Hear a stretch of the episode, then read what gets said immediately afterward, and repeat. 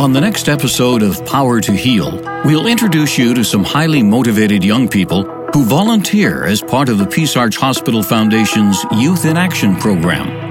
I just remember thinking, oh wow, this is such an amazing opportunity. I need to apply. I need to do whatever I can to do this. I was very excited, not only that we had found a youth based volunteer program where it was just high school students who were looking to make a difference, but also that we had found one that had such a direct impact on our local community and the people around us.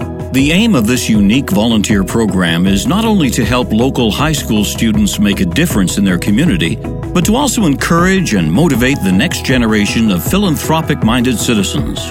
It definitely feels like more responsibility than you would feel in a school setting because this was affecting large amounts of money that were set to help a lot of people in the hospital. And it was our job to make sure that that money was raised.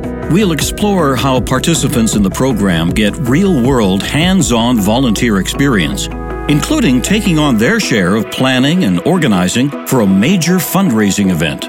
From the very first day in the program, I have just been excited to see what I can learn, how I can offer my skills and strategies to support my team with Youth in Action, and just overall have an amazing experience engaging with other people.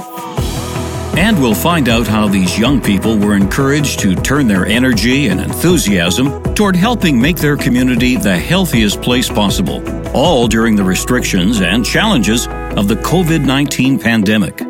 It was definitely challenging to launch a brand new program during the pandemic, but we really felt like this was important. Youth that were invited to be part of the program for our pilot year were really looking for something to engage in while they faced a lack of social interaction through COVID 19. Join us for the next episode of The Power to Heal, presented by Peace Arch Hospital Foundation in White Rock, British Columbia. We'll take you behind the scenes as the foundation finds new and sometimes surprising ways to engage with the local community and help fund the best healthcare possible in the region. Download The Power to Heal wherever you get your favorite podcasts.